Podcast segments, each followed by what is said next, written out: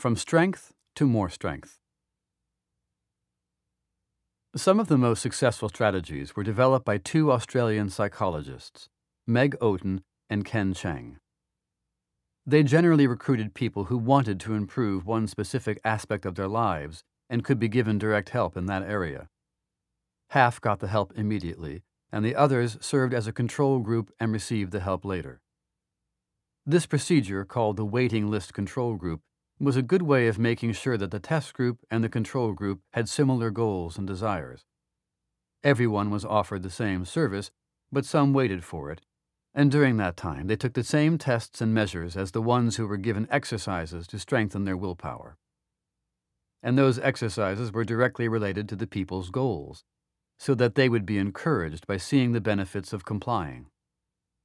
One of the experiments involved people who all wanted to improve their physical fitness but hadn't been regular exercisers. Some immediately received a membership in a gym and met with one of the experimenters to form a plan for regular workouts. They kept a log in which they recorded every workout and exercise session. Another experiment involved students who wanted to improve their study habits. The ones who got the immediate help met with an experimenter to set long term goals and assignments and to break down the tasks into smaller steps. Their study plan was coordinated with other obligations, like a side job, and the students kept a study log and diary to monitor progress. Yet another experiment gave people a chance to improve their money management by meeting with an experimenter to draw up a budget and plan ways to save more money. Besides keeping track of how much they spent and earned, they also kept a log recording their feelings and their struggles not to spend money how they forced themselves to stay home to avoid the temptations in store windows, or sacrifice vacations to save money, or postpone purchases they would have ordinarily made. In all the experiments, participants came to the lab from time to time for an exercise that seemed irrelevant to their self improvement programs. The experimental subjects had to watch a computer screen with six black squares. Three of the squares would flash briefly then all of the squares would start sliding around the screen, randomly switching positions. After five seconds, each participant had to use a computer mouse to indicate which of the squares were the ones that had flashed initially. Thus, to do well, you had to make a mental note of which squares to watch and then follow them as they moved around. What made it extra hard was that during this exercise, a nearby television was showing Eddie Murphy doing a stand up comedy routine in front of an audience that was howling at his material.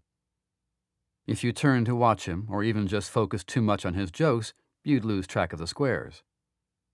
To score well, you had to ignore the jokes and the laughter, focusing instead on the boring squares, a feat that definitely required self control. The research participants took this test twice at each session. The first time was soon after they arrived at the lab and were fresh. The second came a bit later, after their willpower had been depleted. The pattern of results was largely the same in all the experiments. As the weeks went by, the people who regularly exercised self control in doing physical workouts, studying, or money management got progressively better at ignoring Eddie Murphy's comedy routine and tracking the moving squares.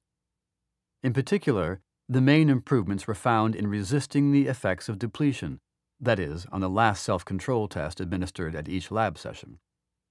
Thus, exercise increased people's stamina, allowing them to hold out against temptations even when their mental resources had been depleted. Not surprisingly, they also advanced toward their goals. Those in the fitness program got fitter. Those working on study discipline got more schoolwork done. The people in the money management program saved more money. But and here was a truly pleasant surprise, they also got better at other things. The students who did the study discipline program reported doing physical workouts a bit more often and cutting down on impulsive spending. Those in the fitness and money management programs said they studied more diligently. Exercising self control in one area seemed to improve all areas of life. They smoked fewer cigarettes and drank less alcohol. They kept their homes cleaner they washed dishes instead of leaving them stacked in the sink and did their laundry more often. They procrastinated less. They did their work and chores instead of watching television or hanging out with friends first. They ate less junk food, replacing their bad eating habits with healthier ones. You might think that people who start doing physical workouts would naturally start eating better, but in fact, the reverse has often been observed in other studies. Once you start exercising, you feel virtuous and therefore entitled to reward yourself with high calorie treats.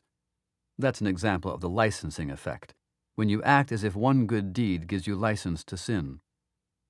But in this experiment, the group of exercises didn't yield to that temptation nor did the group of budget conscious people yield to the predictable temptation to cut down on their grocery bills by passing up on the more expensive fresh food and other healthy fare in favor of cheaper food. If anything, they began spending more money on healthy food, apparently because of an overall increase in self control. Some of the people even reported improvements in controlling their tempers, an intriguing finding that was tested in a subsequent study of domestic violence by Oaten together with Eli Finkel of Northwestern University and other psychologists. The researchers asked people about their likelihood to become physically aggressive toward their relationship partners, such as slapping or punching them or attacking them with a weapon in various situations, such as being disrespected by the partner or walking in on the partner having sex with someone else. Then the researchers had the participants in the study perform willpower exercises for two weeks, except for a control group. After the two weeks, the ones who did the exercises reported fewer tendencies to behave violently when provoked by a loved one, both in comparison with their own pre exercise baseline and in comparison with the controls who did not exercise. For ethical and practical reasons, researchers have to be content with having people report their inclinations to behave violently, as opposed to trying to measure how often people actually hit, assault, or otherwise harm their loved ones. Improved self control predicted less domestic violence. All in all, these findings point toward the remarkable benefits of exercising willpower.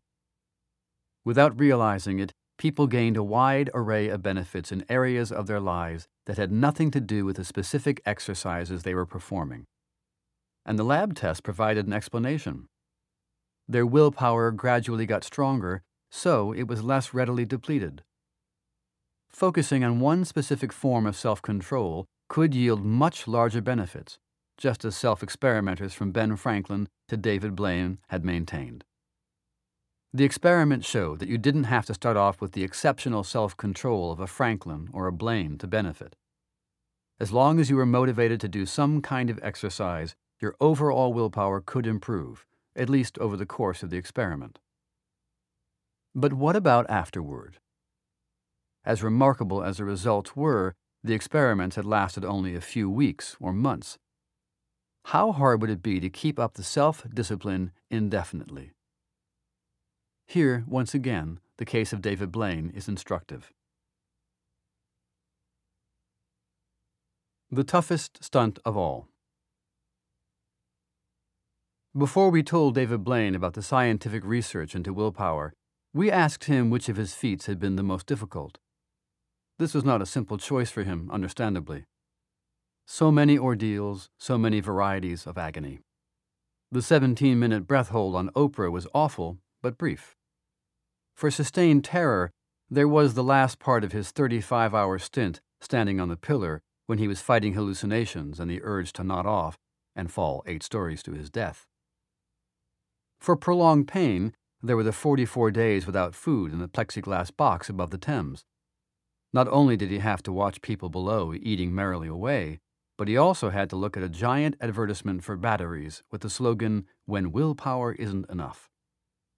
He tried to appreciate the humor of the ad, but that got progressively difficult. By the 38th day, my mouth was tasting like sulfur because my body was eating its own organs, he recalled. I ached all over. When your body starts eating its muscles, it feels like a knife being stabbed into your arm. But the toughest of his stunts, Blaine told us, was the 63 hours encased in ice. When they sealed him in six tons of glacial ice in Times Square, the ice was barely half an inch from his face. He was overcome with an uncharacteristic surge of claustrophobia, and he started shivering from the cold immediately. The ice kept him miserably cold for the next three days, even though the outside weather turned unseasonably warm which created a new problem melting ice that caused a steady Chinese water torture drip of glacial water onto the exposed skin of his neck and back. Meanwhile, he couldn't nod off because leaning against the ice would cause frostbite, and the sleep deprivation became the biggest problem on the last day, when he was supposed to wait to be freed on a prime time network television special. I started to feel I wasn't right, Blaine said. I've been through organ failure, but there's nothing worse than mental illness. I looked through the ice at a guy standing in front of me and asked him what time it was. He says, Two o'clock. I say to myself, Oh man, I'm not done with this until 10 p.m. That's eight more hours. I tell myself it won't be so bad once there's only six hours left, so I just have to get through the next two hours. That's the kind of time shift technique I use to change perspective so I can get through these stunts. I waited for at least two hours, just patiently waited, and it was difficult. I was hearing voices. I was seeing people's bodies carved into the ice. And I don't realize that these are all hallucinations from sleep deprivation. You don't know what's going on. You think it's real because you're awake. So I waited two hours and I looked at a guy through the ice and asked, What time is it? Gazing through the ice, Blaine still had enough mental resources to realize that this guy looked much like the guy at two o'clock. Then he discovered that it was the same guy. He goes, 205, Blaine recalled. That's when things got really bad. Somehow he stayed in the ice until the prime time removal, but he was so dazed, incoherent, and weak that he had to be rushed off immediately in an ambulance. At the end, I started to think I was in purgatory. I genuinely believed that I was being judged and that this was a place I was waiting to go to heaven or hell. Those last eight hours were the worst state I've ever been in. To go through something that horrific and not quit, that took something that was beyond me. Yes, that did indeed sound like the toughest feat of them all. But then something else occurred to Blaine once he heard about the experiments by Baumeister and other scientists. After learning of the wide ranging benefits of the willpower strengthening exercises, Blaine nodded and said, That makes perfect sense. You're building discipline.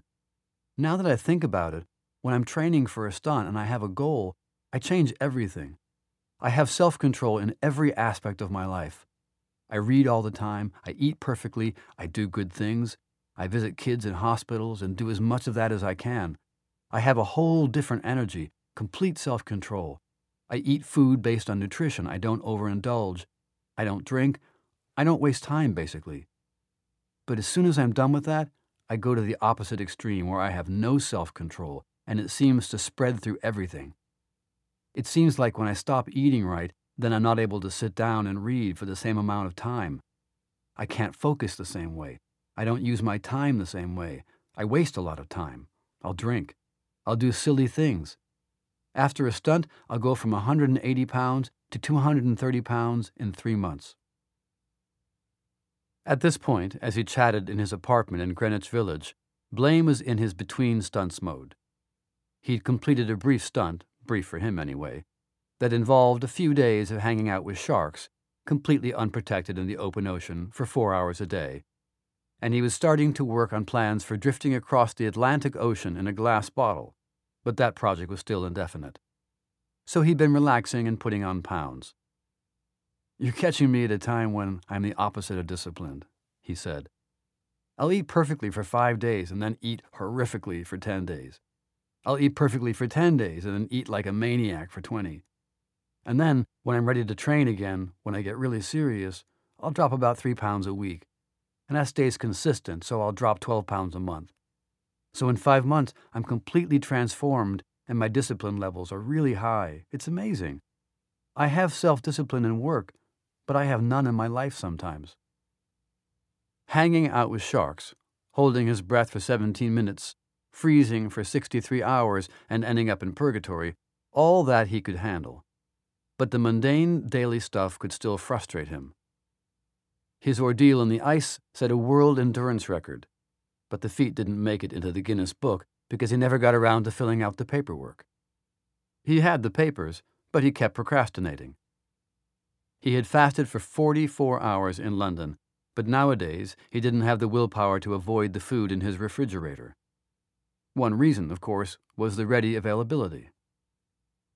I don't think I could have succeeded on a 44 day straight fast if I was in this apartment, he said. At the box in London, there was no way for me to be tempted because I was in that space, which was part of my reason to make it public, because I knew I would have to do it. But even if he couldn't do a seven week fast at home, why couldn't he simply cut back a little on the daily meals? Why did keeping up a modicum of discipline in eating and reading and working efficiently seem so difficult at the moment?